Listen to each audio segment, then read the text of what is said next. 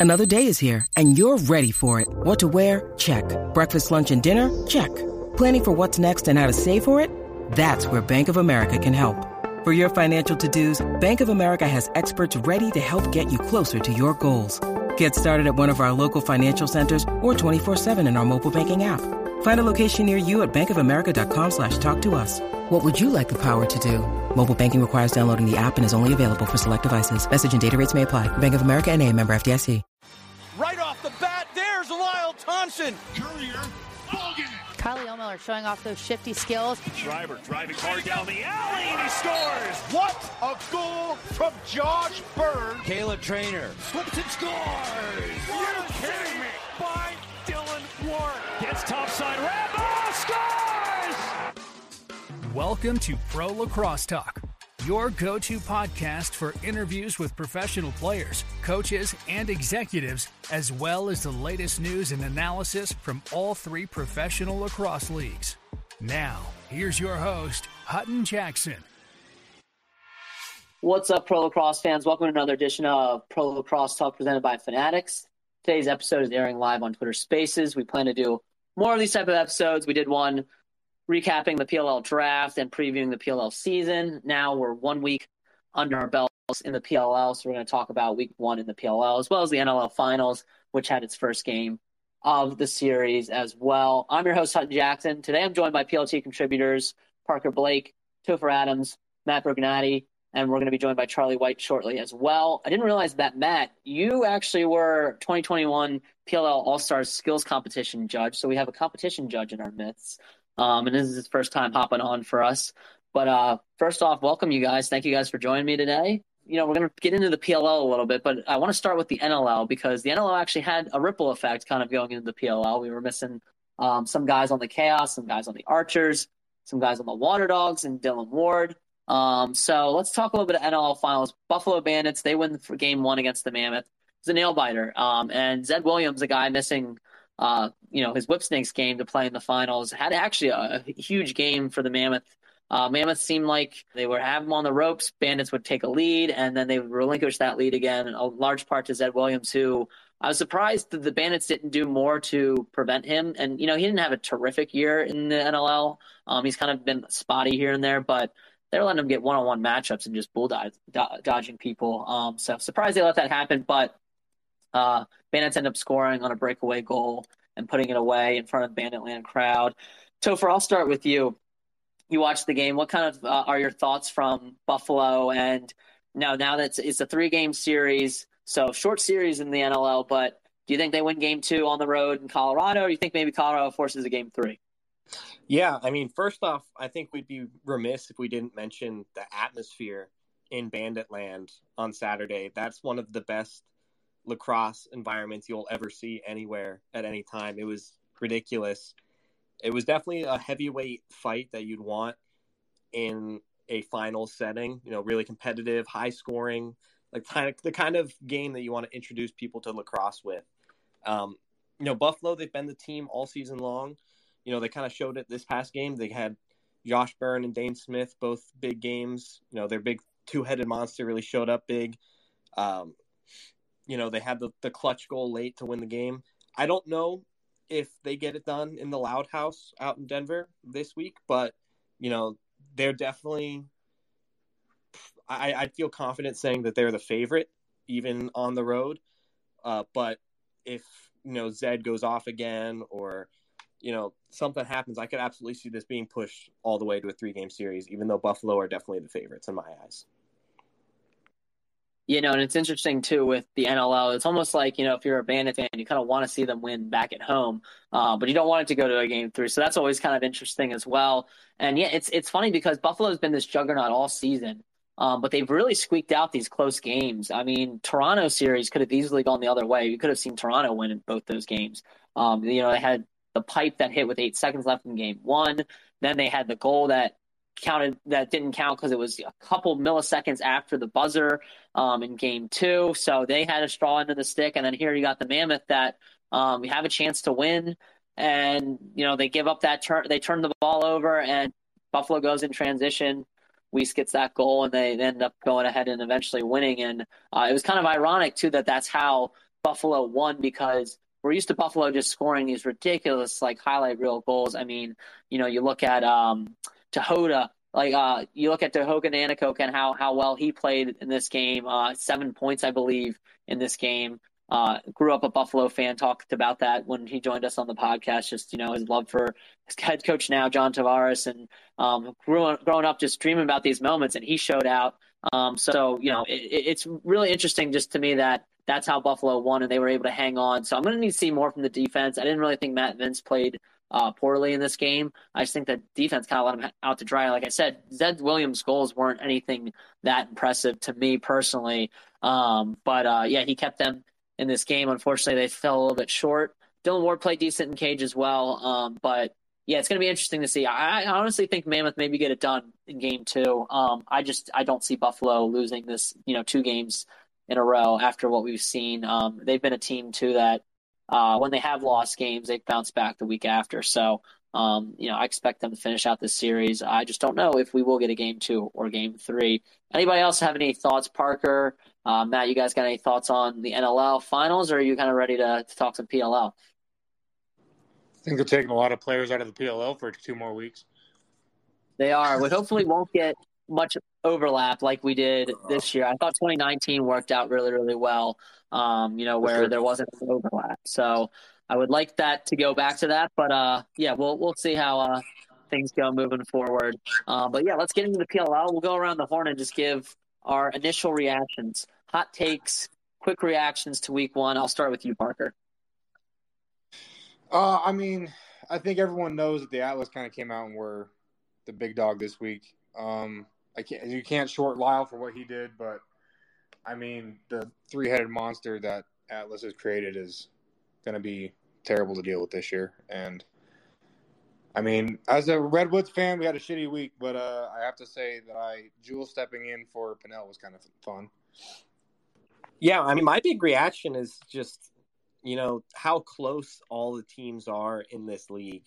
You know, a team like the Water Dogs, we all assume is a title caliber team with a really balanced roster, and they get absolutely walked you know, in the first half against Cannons, who were the second worst team in the league last year.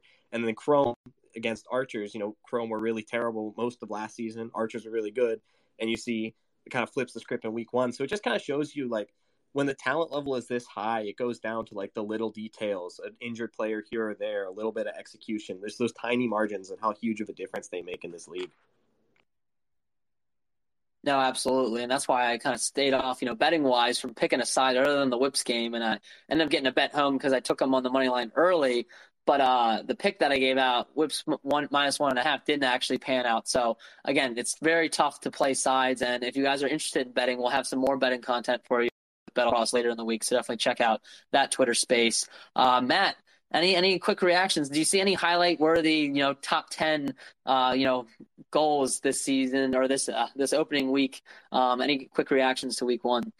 Well, um, I was actually at all four of the games this weekend. It was actually a great atmosphere. The fans really showed up, and I thought it was just it was a really really great time. Um, I was super super impressed with uh, the Chrome. I honestly I think the Chrome they're going to be a they're not the Chrome of last year. The, these guys are the real deal. I remember I was watching them warm up, and they had so much more energy than the Archers, and they just really impressed me. And I think that the Chrome are the real deal this year. That's my my hot take.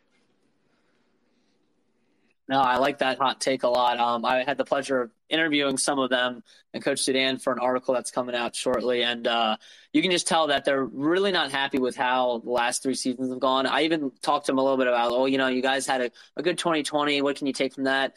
And like Jordan McIntosh was like, we won, you know, three or four games lost first round of the playoffs. Like, uh, you know, not much that we can take from 2020. You can tell they're just not happy. And, you know, this, this core, you know, they lost a lot of guys, obviously, due to retirement, but of McIntosh, Rannigan, even though he was a healthy scratch, um, and even, you know, Jesse Bernhardt stepping in, uh, you know, a few years ago, um, these veterans, like, they want to win. They know that they can win, and uh, they had a lot of the young guys step up, and guys that you know were only on the team for a little bit last season, and like Dylan Molloy, who had a big game. Um, so yeah, I, I, like that hot take, and uh, I think the Chrome are going to be the real deal, and um, I think you know we're going to see them surprise some people this season. Uh, we'll go to you, Charlie, for the last uh, hot take, quick reaction from Week One. What were your thoughts? For as much like attention as the like attack and like defense get, I think short stick D middies run the league. I think if you have short sticks that don't get beat one on one, aren't liabilities that you don't have to slide to, um, that's going to help your defense a lot because sliding, obviously, you see all these players are so good at passing and finding open skip lanes that if you're sliding early and often, they're going to find those skip lanes no matter who you're playing. It doesn't matter if it's who you think's the worst team in the league or the best team in the league. So teams like the Chrome, the Atlas, who have short sticks that can match up one on one with anyone. Like you saw the Chrome uh, short sticks go against Tom Schreiber and pretty much like holding the no points. Um, you have that, and then you can push transition with those guys. They're not liabilities in transition. Like you normally in college, you have your shorties who just like play defense, get the ball to the attack, run off. If your shorties can stay on the field for the first 10, 15 seconds of the shot clock and create offense like the Atlas did, it's over for other teams. So I think short stick D middies, they need to get love too. I think they're the reason that teams are uh, winning at this moment in the PLL. No, I like that a lot. And my hot take was, or not hot take, but quick reaction because it's very cold take at this point was that the Atlas are the real deal. But we're going to talk enough Atlas, I think, later. And so to to your point with the short stick defensive middies, um, yeah, I think the Chrome's group is impressive. We already knew Will Haus healthy is going to be great. So is Tarafanko. Um, Mike Messenger, despite the little blunder at the end, you know, drawing that penalty, uh, that was a huge mistake, and they're lucky that they escaped unscathed because of that. They did give up a goal um, there, but uh, you know, he plays transition in the NLL for the Saskatchewan Rush, and he looked great out there on defense. Uh, had a goal, backdoor backdoor cut uh, from uh, Salama um, to give them that go ahead that gave them that goal cushion that they ended up needed needing when he took that penalty. So um, he was impressive. Uh, they also got Pat Aslanian, who didn't dress.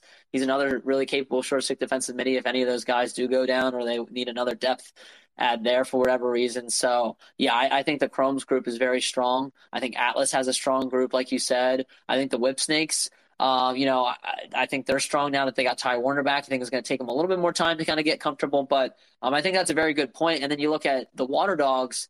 You know, sure they got guys like Currier who can play both ways. Um, Conrad can play both ways. Uh, but they were missing Stephen DiNapoli. That was a big loss for them. Um, and I think you you saw them kind of struggle a little bit too uh, with some of these matchups. You know, you had Asher Nolting had a good two man game going with uh, Lyle, and I, you know, we're going to get into that a little bit later. But um, I do think there's some credit to that because in this league, there's so many offensive talent that if they're drawing a short stick matchup, you want to make sure you're comfortable in that short stick defensive midi. So uh, I think that's a very good point by you. But we'll start off with that first game. We alluded to it a little bit with the Whips Chaos. Chaos missing a bunch of key guys. Uh, you had Ian MacKay, had that uh, go ahead assist for the Bandits. Uh, you had Chris Cloutier, had a nice wraparound goal. Josh Byrne was doing some highlight goals. Dhane Smith. Max Adler, I think, was the key loss as well for them. Um, despite that, Chaos went up 6 2 start this game. It took a little while for the Whip Snakes defense to, to wake up, but I thought once they did settle down, they uh, they played pretty well, and Bernlohr looked like his old self. But um, let's start with you, Topher. Thoughts on the Whip Snakes um, and Chaos? You got any thoughts on uh, you know how this game kind of turned out? It was a low scoring affair, no surprise with Blazing net. But uh, any thoughts on this game? Yeah, I got a couple things. I mean, first off, I think it was a really fantastic defensive performance from both teams. Really, uh, especially a lot of on-ball guys did really well. I think the, the this big highlight on-ball de- defensive performance was Jarrod Neumann, who really locked down Matt Rambo for most of the game, kind of silenced what he could do. But really, none of the Whip Snakes attack did all that much, except Chanenchuk, who obviously had the game winner, and I think he had a hat trick as well. Um, I, I think a, another big takeaway for me though was chaos and their replacements on offense. I think the first half it looked like it'd be smooth sailing. You know, the guys looked pretty well. There was that nice goal with Palasek, the BTB to Wasserman with a little cross crease pass to Voigt.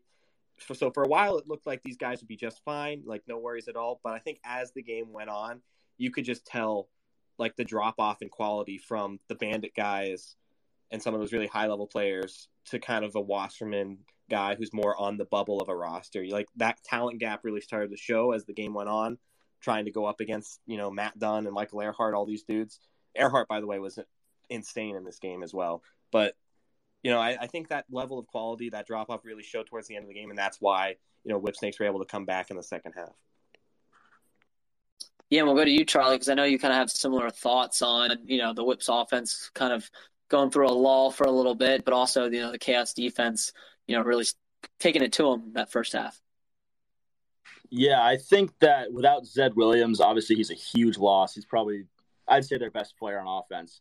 Um, but they're too one dimensional without him. I think having Gutterding and Rambo, both lefty dominant attackmen, playing on the field at the same time, kind of made it easy for the Chaos because the Chaos, you just saw the defenders just baiting them to go right the entire time, uh, shutting off the left hands. Basically, if Rambo's not getting to his left and Gutterding's not getting to his left, then they have really no dodging threats, threats outside of Brad Smith.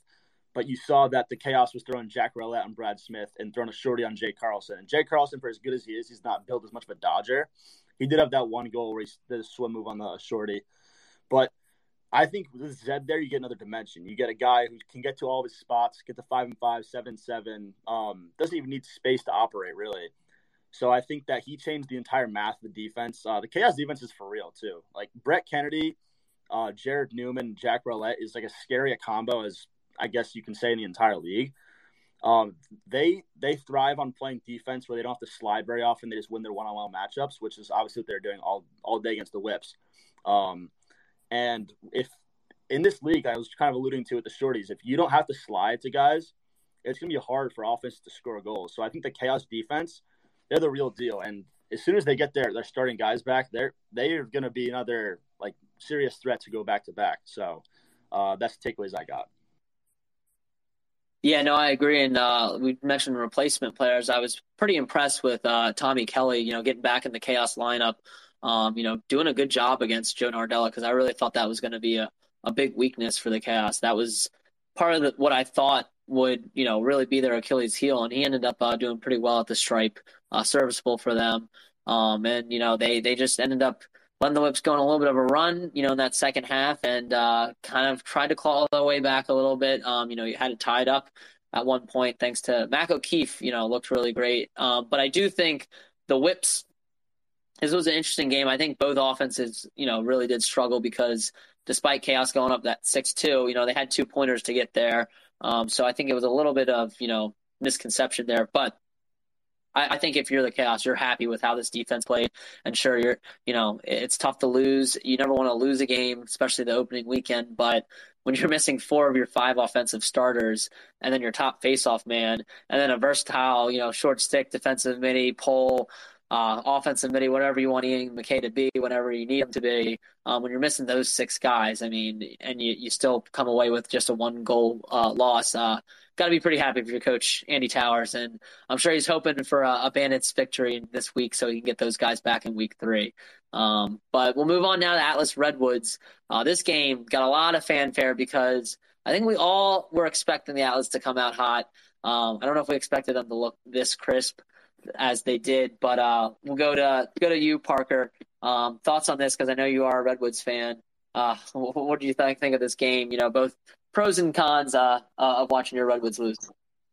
Uh, no, that one that one hurt, man. I'm not gonna lie, that one really hurt. Uh, but I mean, I'd rather lose somebody like that, like Atlas could come out. But we looked sloppy though. The Redwoods, Redwoods were really sloppy on D, and really just didn't get the offensive production that I thought they would really the only highlight was Jules playing X, but that's pretty much all I saw that I was happy about that game. Hoping we come back against the Chrome, but it's not going to be very fun either. So yeah, that'll, that'll be a good game. I think it's going to be interesting just to see how uh, you know this uh, Redwoods offense kind of bounces back against the Chrome defense. It looked pretty solid.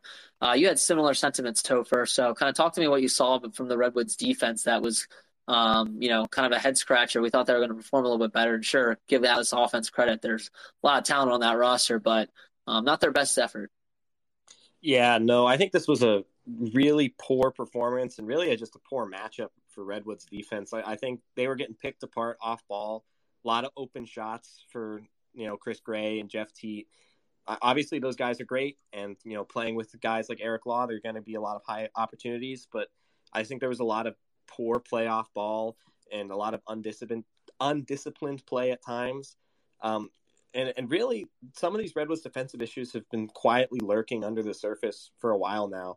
Um, Josh Schaefer from the PLL in an article last week pointed out the Redwoods had the second worst defense per possession in terms of points allowed per other opposing teams' offensive possessions in the league last season. You know, that kind of got hidden a little bit because TD Ierlan wins two thirds of his faceoffs more often than not. But I think in this game, when Trevor Baptiste was so dominant, it really showed just how poor Redwoods defense can be at times. And I think we might see some changes moving forward. You know, obviously John Sexton at LSM being injured is an enormous loss, kind of an underrated loss because he's one of the best purely defensive LSMs in the world. But I could see potentially some changes in personnel to try and solve some issues. Maybe put Epple at LSM to kind of let him roam more. Doesn't have the responsibility of going up against the Jeff Teat type of player. Maybe move Arden Cohen down to close because he he actually did fairly well at LSM, but that's just not his natural area of the field. And so so some some changes need to be made. And obviously, you know, week one against that attack line is not a great way to start things with a new kind of revamped defensive unit, but a lot of changes need to come uh, in terms of execution and potentially personnel. Yeah, no, I wouldn't be surprised if they do try to move Cohen a little bit around. And you know, to their to, to the point, I know the Redwoods are a little bit more established, but we did see the Water Dogs go through a lot of different rotations uh, of defensive personnel the first couple weeks until they finally found the one that they fit. You know, they had Byrnes running an LSM, didn't even play Randall in week one, um, and then they kind of switched up a little, a little, bit, found Gobrecht, Randall, and Byrnes as the line that worked for them. And obviously, they didn't have a great showing this week, but um, worked for them well last year. So I kind of agree with that. You might see a little bit of shuffling uh, Matt, I know you want to talk a little bit about the Atlas short stick defensive middies and how their defense played. So I'll let you you know kind of touch on that a little bit. Yeah, um, I was I was super impressed with Peter Darth, Danny Logan. I think they those those guys are the best are the best short stick defensive midfield unit in the league. And I think that, you know, Charlie was talking about how important it is. And the Atlas have the best unit in the league and it just it helps your entire defense. And your defense is only as good as your weakest link. If you have a short stick D out there who's just not very good, constantly losing his one on one matchup, then your defense is going to slide. They're going to struggle because the players in the PLL, you know, they're so talented, so so so gifted that they can find those skip passes when the slide's coming. So when you don't have to slide, it obviously it creates a great defense. So those short stick defensive minis were so impressive to me. And I'm a face-off guy. I absolutely loved watching this face-off battle too between Baptiste and Ierlan. You know, they were the two best last year. I think they were both at 65%. Also, um, on a side note, I think the Redwoods would have been the Whip Snakes last year if Ierlan wasn't hurt. But uh, yeah, I was I, I love that face-off matchup, and uh, Baptiste had a great day against him and I didn't think he'd be as dominant as he was, and it was just awesome to see. But when Baptiste plays like he does, and if he's doing that against Ierlan, he could do that against everyone in the league, and even better than that. So I think that that list are so scary. That two bomb from Baptiste either. Yeah, that was. A, I mean, that was the confidence to take that too. You know, making him a threat on offense is uh is definitely scary. And we know we didn't even talk really about this attack line. So Charlie, I'll let you wrap up this game with talking about this offense that we saw of the Gray, Teat, and Law lineup. Yeah, everyone always likes to talk about Teat and Chris Gray as like these like crazy dodgers, which obviously they're very good at dodging, but they're like the most uh, unselfish and best off-ball attack unit in the entire league. Like Eric Law, like you saw a couple of his goals where he was just in the right spot at the right time. Gray and Teat did all the work. Um, there was one where Gray, I think, uh, no looked at him. He looked at Teat the entire time, and then Law was just open wide backside. But all three of those guys just seem to be in the right spot every single time, no matter what. And for them to be that good, like that cohesive after just, you know, three, four days of practice together is very scary. I think we touched on the Atlas, uh, like how scary they are at all positions of the field. But the Redwoods, to me, they just look way too robotic on all sides of the field. Like they they were it seems like they were taught a defense like the first year in the league, and they kind of stuck to that defense the entire time like they got a lot of talent, and everyone always talks about that. Everyone's like, "Oh, the Redwoods have probably one of the most talented rosters in the league. How come they've you know fallen on their face in the playoffs every single year?" Well, it's because of stuff like that. Like they're gonna slide regardless. They're switching everything. Like there was there was times where a lot more times than there should have been, where shorties were just on Jeff Teat and Chris Gray, and um, and that, that's you're asking to get goals scored on you at that point. So I think they got to play a little more free, a little less like stagnant on defense. Um, Another thing they weren't getting on hands of Teat, Gray, Law, Costabile, all those guys. They were just letting them kind of sit back and dissect the entire defense. So they need to switch that up uh, sooner rather than later, or else they're going to start getting blown out by teams that can pass the ball well. Yeah, no, and I'm glad we're giving Eric Law some love because I know there was some talk, you know, and this is no disservice to Carraway, who was a healthy scratch, because um, I think he's a top player too. But people saying that they should have rolled out a line of Carraway, Gray, and Teat are missing the impact that um, that Eric Law has on this offense as an off-ball threat. Like, you know, you have two quarterbacks balanced in the field. You don't need another ball dominant attackman. You need a guy finishing around, and Eric Law is the best off-ball attackman we have seen this past decade. He's done. He did it with the Outlaws, won three championships with them. Um, he's doing it on the Atlas. You know, now seeing having these two complementary pieces, and like you said, you know, Jeff Teat and Chris Gray, they're not just Dodgers. They're off ball guys too. They're selfless. They they throw great skip passes and stuff too. So yeah, I, this is one of the things where like everyone's talking about the Atlas offense, like oh looks unstoppable. Like I don't think we're. I don't think this is a knee jerk reaction to Week One. I, I, think this is a lot more to come from this uh, going forward, and I think they're beatable still. You know, it's the PLO; anybody can win any given day. But um, you know, it, eh, I, I, got my Atlas future in this weekend uh, right after that because because I, I think their value is going to decrease pretty quickly. I think they look great, and I don't think it's going to um, stop anytime soon. But uh, We'll move on now to Water Dogs Cannons. This one was a little bit interesting. A lot of people were, you know, eyeing the Water Dogs, thought they would win. They were the favorites going in this game. Um, Cans came out and kind of punched them in the mouth a little bit to start. They they had a better second half, but uh, it was definitely uh, the Cannon show for the first half. Uh, go back to you, Charlie. You know, talk a little bit about uh, you know the X factor in this game between the Cannons and the Water Dogs.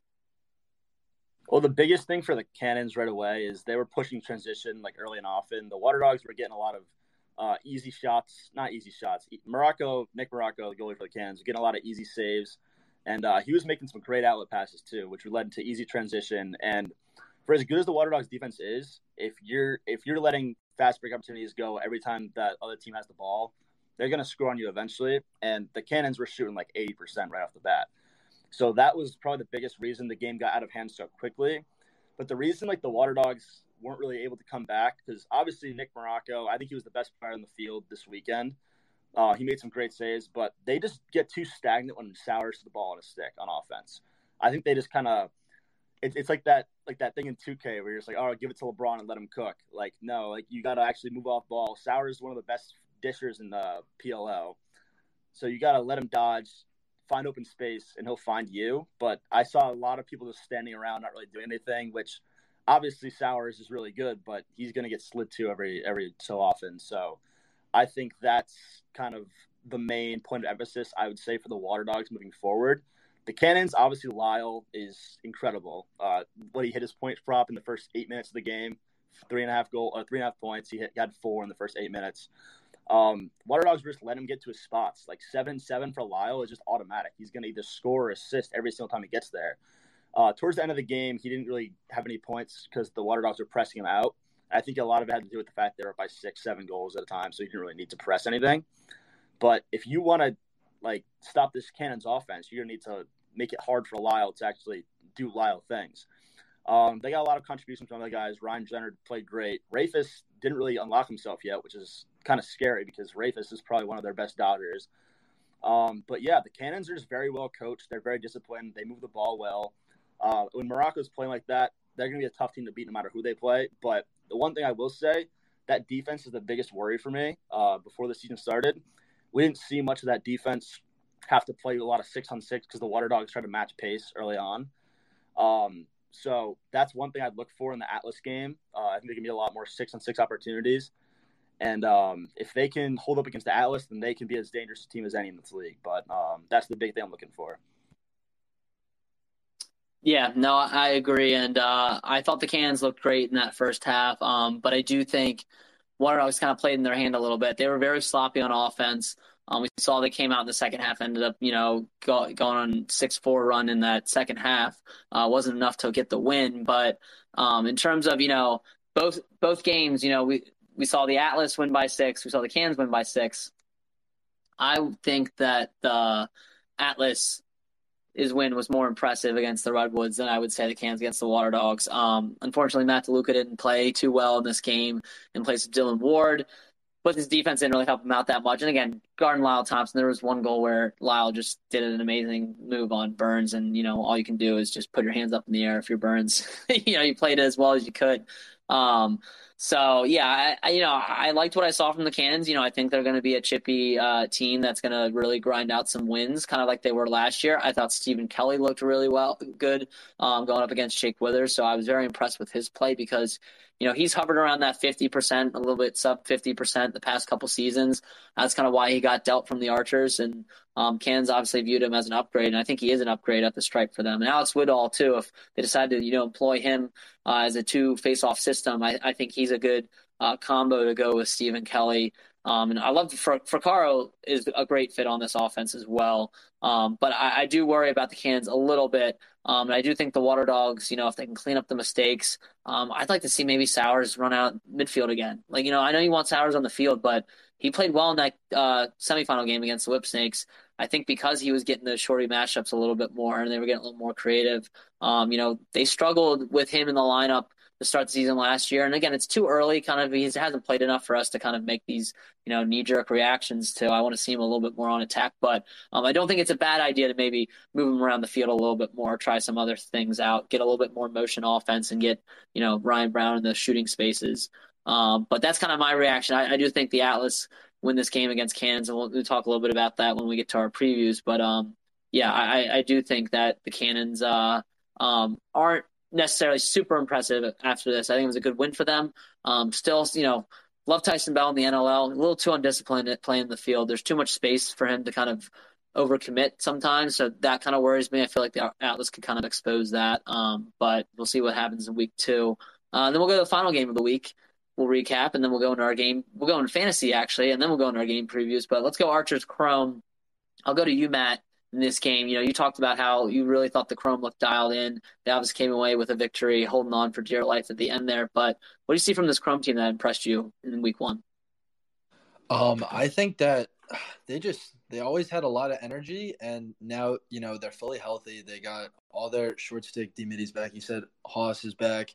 He he's a stud. They just JT Giles Harris, he was super impressive. I think that now that they're healthy, they have their pieces and they are like a, a complete team now because they were missing guys all over the place last year. So now that they're a full team, I think that they also they seem to have like a really good connection with each other if that makes sense. Like when i was just watching them they seem to just have a lot more energy. They seem to just like they looked like they were just having fun. Like the archers they like in the pregame warmups they were looking at what the chrome were doing which I thought was like really interesting. And like the Chrome would never look at the Archers; the Archers would look at the Chrome. So that's when I knew like this was going to be a good game, and the Chrome had a really good chance. But um, yeah, I just thought the Chrome were super impressive. I thought Connor Farrell played pretty well. Uh, he's got to get a little better with the ball in his stick, but uh, yeah, I just I think that all those young guys on the Chrome on their offense uh, they're going to start piecing it together as the season goes on, as they get more comfortable in the PLL style, because obviously it's a lot faster than college. So, you know, guys like Nick Turn and Wisnauskas, they're going to get in their stride eventually. And they played well, but they haven't hit their potential. And that's the scary part. So I'm looking like towards the middle of the season, end of the year, when they hit their stride, I, I think there's going to be a really scary team. Yeah, I, I, do too. And, you know, I feel like I'm a little biased because I've kind of slowly become a Chrome fan. I don't know, maybe I love the lovable losers or whatever. But um, now that they kind of look a little bit better going forward and having talked to, you know, some of them, it's it's interesting. Like a lot of these pieces are very complementary. You talked about Nick Turn and Wisnauskas, you know, them landing both those guys in the draft uh, was perfect for this offense. You fill that void with Wolf. You fill that void that you, you know, when you trade away Gutty. Um, you have Dylan Molloy on that right side. He looked great. Um, he looks like you know his former self, 2016 Tewaaraton um, finalist. you know, that he was. And, uh, you know, I, yeah, I overall, I thought the Chrome looked good. I think they have to be a little bit more disciplined down the stretch. Um, but I thought it was a good showing from them and really impressed with Sean Sconone as well. Not only him making, you know, I think 11 saves in this game, but, uh, his outlet passes looked good. He, he pushed in transition. Um, and, and nice to see Jordan McIntosh, who I don't know if he's a new father just yet. Like, it sounds like he's pretty close. They might have had the baby right after that game. Um, but he was very impressive in that win as well, one of the captains. Um, Topher, I, I, hope I didn't steal any of your thunder. I know you want to talk a little bit of Archers too, though. Um, but uh, what were your thoughts from this game and kind of what you saw from the Chrome winning, and as well as the Archers? Uh, you know, th- their new pieces. Yeah, quick final note on the Chrome. You know, it was kind of already mentioned, but like I freaking loved watching JT Giles Harris out there. As far as like a pure one v one cover guy, like he's gonna make a case for best in the league in that role. Like he can match feet with anybody. You know, he's super strong despite being a little bit shorter than a lot of defensemen. That dude's to be a beast. I-, I loved watching him, and he's to solve so many defensive problems for Chrome by just being so good against guys. But you know, kind of Archers, this was one of the worst performances we've seen from Archers in a little bit. I mean, especially compared to last season in the opener when they just blitzed Atlas like 18 to 6 and we're just humming. And a lot of that is down to just Grant Ament is one of the five best players in the league, and he wasn't available, and that's obviously going to be a huge loss no matter what. But you know, Tom Schreiber didn't do basically anything in this game. I don't even know if he had a point. Someone can check me, but I don't. He didn't did didn't do very much. You know, the defense, you know, was kind of sloppy, made some mistakes, and got in the penalty box a little bit. Um, but I think one of the things I really liked was the rookie Hopkins, uh, Connor DeSimone, kind of playing in that midfield inverted role and that's something that they really needed since 2019. You know, back in 2019, they had Christian Cuccinello and Joey Sankey, who they got in a trade from Redwoods, who would kind of be in that second midfield line and be able to invert and get their own shot, you know, create a goal by themselves at X. And, you know, they got Grant Ament to play primary at X, but they didn't have anybody else who could go behind the cage and get a goal. And he showed that. You know, he scored two goals that exact same way, just took a short stick behind the cage and toasted them. And having that kind of extra dimension to their offense could really unlock things for their kind of depth of scoring once Grant Ament comes back. But yeah, Archer's kind of struggled for me. But you know, once Ament gets back, maybe they'll kind of find their rhythm again.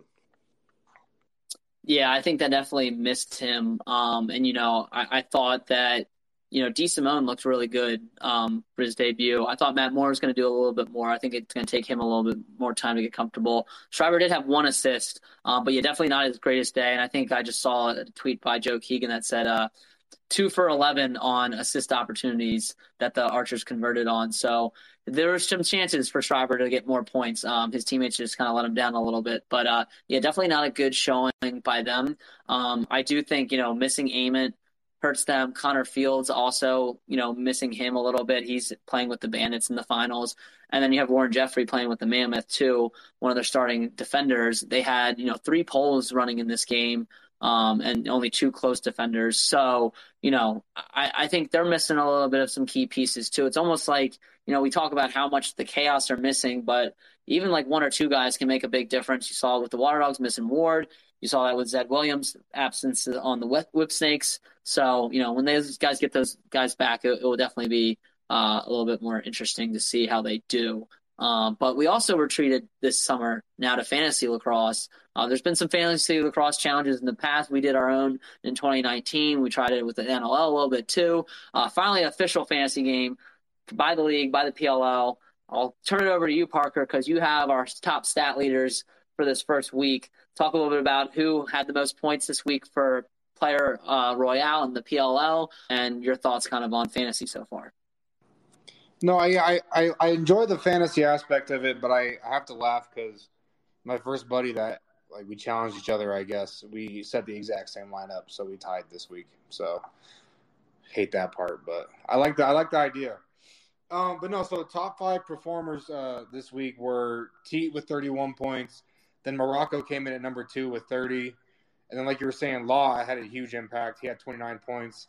Thompson had 28, and then Baptiste with 26 and 26 and a half ish. Um, were kind of the top five guys out there. And then you had guys like Heningburg, who had four goals but fell out because he had three turnovers, and that really kills you. Um, but the one that really jumped out to me was uh, Salama from Chrome, the Chrome. Yeah.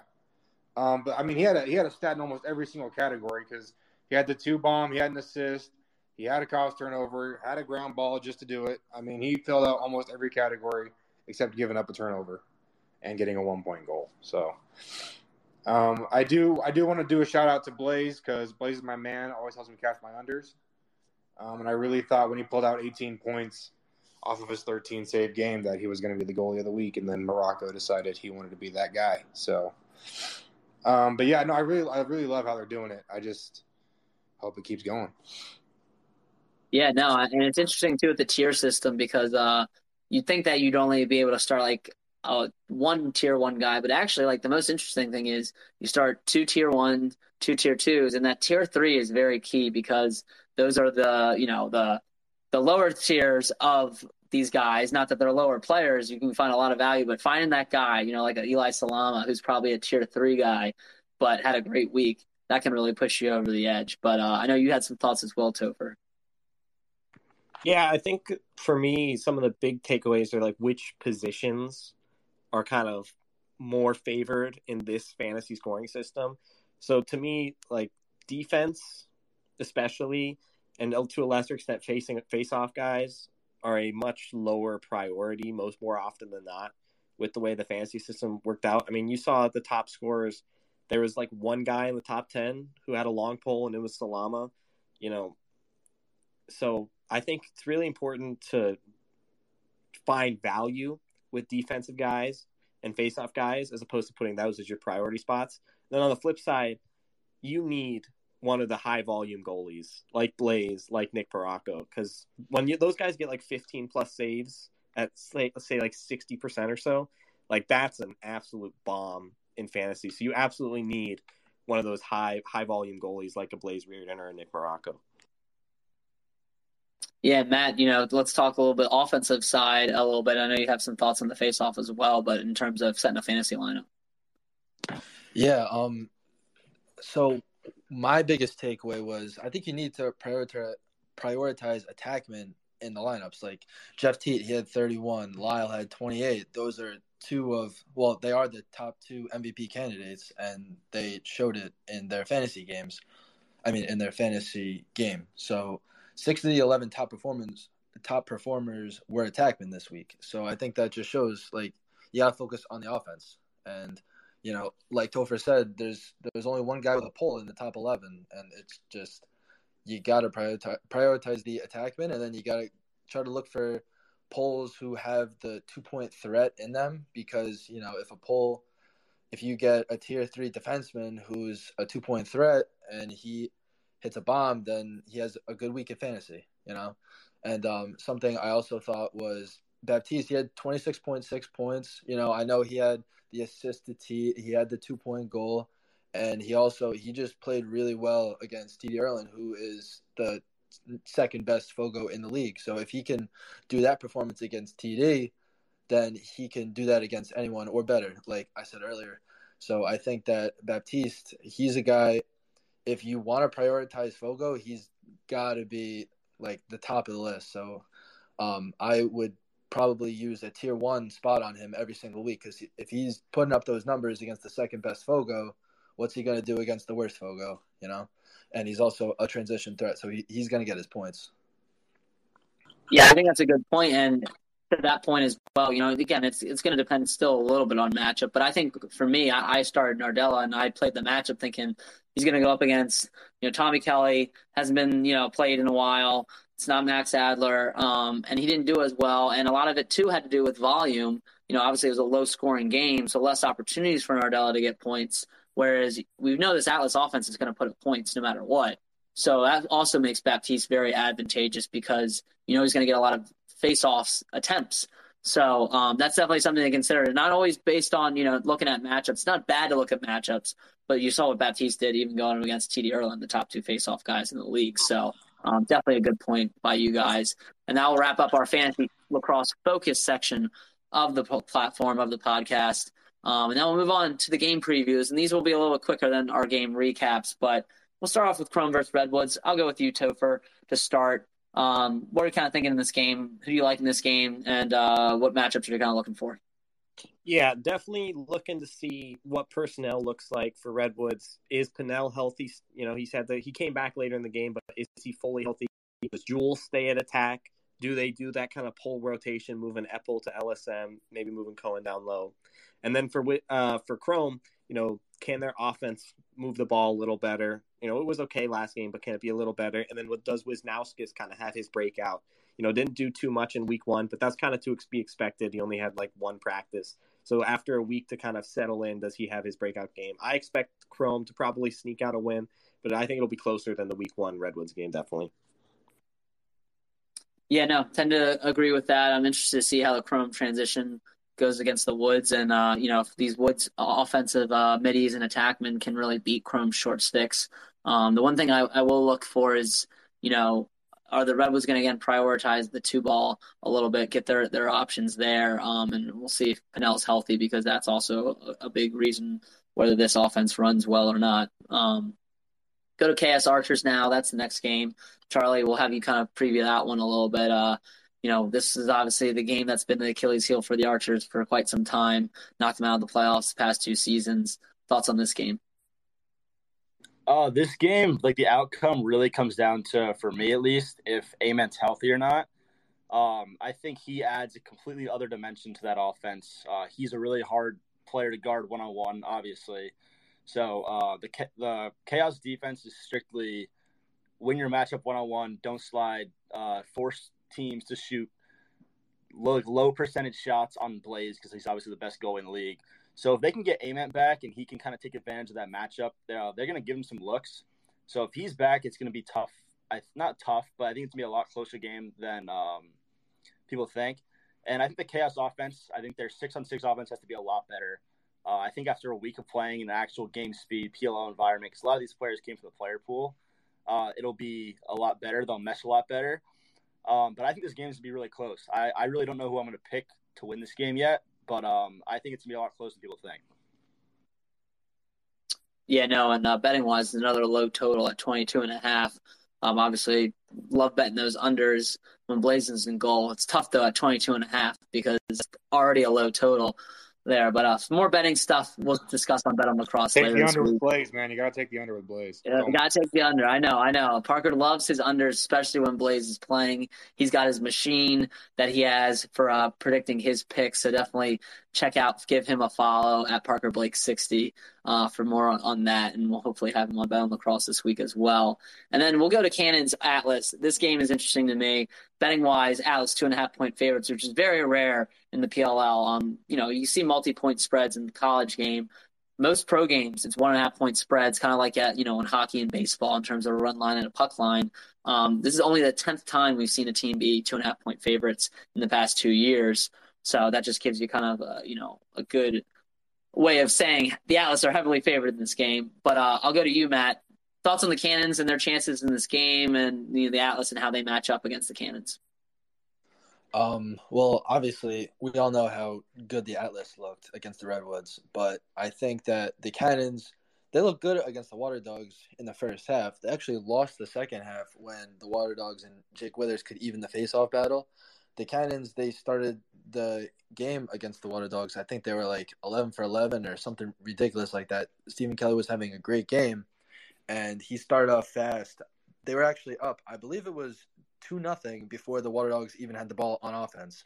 So the faceoffs in the beginning of the game just they absolutely dominated, and then you know they went up eight one because the Water Dogs barely had the ball. The Cannons kept winning faceoffs, pushing transition, and they were just breaking down the defense.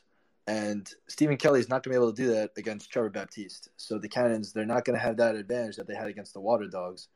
And I, I just, I'm not sure that the Cannons will have a really great shot to win this game, especially if Stephen Kelly. Well, Stephen Kelly is the difference maker in this game, in my opinion. He needs to go like at least 40, 45% against Baptiste, or else uh, I don't think they have the greatest chance to win. Yeah, no, and uh, I do think this game is going to be a little bit lopsided. I just don't trust the Cannons defense enough. I hopefully they'll have Brody Merrill back in the lineup because I think he being the field general out there is big, and I'm surprised they didn't start him. Maybe you know, Coach Quirk thought he wanted to see what he had. Um, maybe give Brody some rest too. He's obviously getting up there and coming off a grueling NLL season, so um, no no worries there. But um, yeah, it's going to be interesting. I don't know. I, I, Tyson Bell is a player. I like I, again, I love him in the NLL. It was a great interview when we had him on the podcast. Just hasn't impressed me so far in the PLL this past couple of years. It's just he's a little too aggressive, and that you know it, it benefits him sometimes. You obviously see him push it in transition, and it pays off sometimes. But um, I think that the Atlas might be targeting him this weekend, and uh, you know for the wrong reasons if you're the Cannons. So definitely going to be interested to see betting wise, you know, again, not a betting podcast here, but Parker, you love your two and a halves. It, did the Cannons have a shot to, you know, make this a game, pull it within, you know, two two and a half, uh, make it close, or, um, you know, is this one of the rare chances times when you're actually leaning in the two and a half point favorites direction? I mean, I always have to, I always have to lock in on the two and a half, especially after what we saw last year and how that hit. It was like what they missed twice, maybe. Mm-hmm. Um, another yeah. big thing that we that well that I noticed last year when I was doing just kind of my end of the year looking through trends and everything that happened was like a large number of the games were within a point. Like you were losing by the hook if you were taking the minus almost every single week. So I mean, just personally, I mean, the plus was hitting almost every single game last year, and the two and a half was even more likely. So I'm always going to play a plus two and a half, whether my gut tells me to or not. So Parker, is on the two and a half still. Um, I'm going to go the other direction. I think you know the Atlas is going to be a. I don't want to say a blowout. There's really not many blowouts in PLL, but I do think the Atlas are going to have a big day against the Cannons. And now we'll move to the final game of the weekend: Whipsnakes versus the Water Dogs. Water Dogs are without Dillon Ward. Whipsnakes are without Zed Williams. Um, you know, obviously both are looking to return to form. Even though the Whips got the win, wasn't very super impressive against a depleted Chaos team. Water Dogs obviously came out stronger in the second half, but still not a complete game. Charlie, do you think both these teams kind of correct some mistakes from week one, or see a little bit more of the same with their absences? I think this game is going to come down to which offense can shift quicker.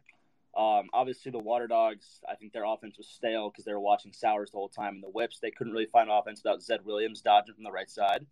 So, whatever coach can make the better adjustments is going to come out and win this game because I think the Whips looked slow on both defense and offense. Uh, so, same with the Water Dogs. Um, transition is going to play a huge factor in this game, too. So, I think whatever team can get out there, force unsettled situation, trap some offensive midfielders on defense, uh, that's where the real advantage is going to come. So I really don't have a side for this game yet. I really can't like put my uh, put my finger on who's going to win this game. But I think whatever team can uh, win in those two categories is going to come out victorious. No, definitely. I think it's it's gonna. This one's an interesting one for me. I don't know either if I can pick a side because I could see either team kind of having a big day. Um, you know, and you could also see defenses having a big day as well. Matt, you got thoughts on this game, this Water Dogs Whips game? Yeah, um, last year when the Water Dogs played the Whips in the regular season, um, Zed Williams didn't play, and the Water Dogs just had a really, really good game, and they beat them uh, by I forget the exact amount, but they beat them by a lot.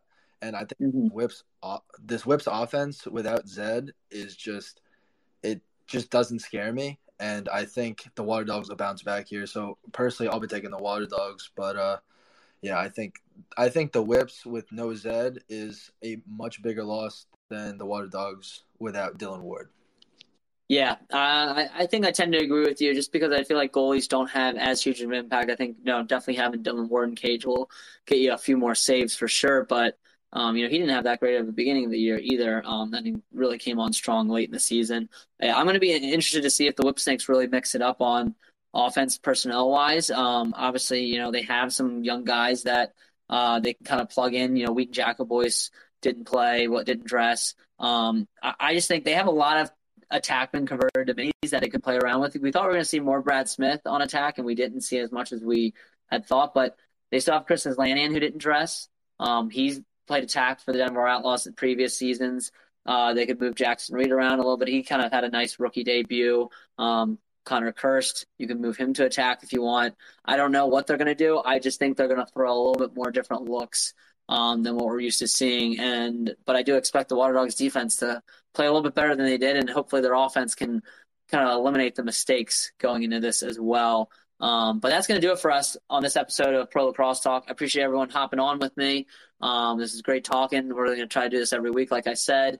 Uh, reminder if you guys enjoy this episode don't already subscribe to the podcast version, go ahead and subscribe. Leave us a five star review on Apple Podcasts or Spotify. Uh, we're going to try to do more interviews with pro players and coaches as well, like we have in the past. Um, so they won't probably be every week, but it's still going to be a big part of Pro Lacrosse Talk going forward. Um, and those will be on our podcast feed as well as YouTube channel.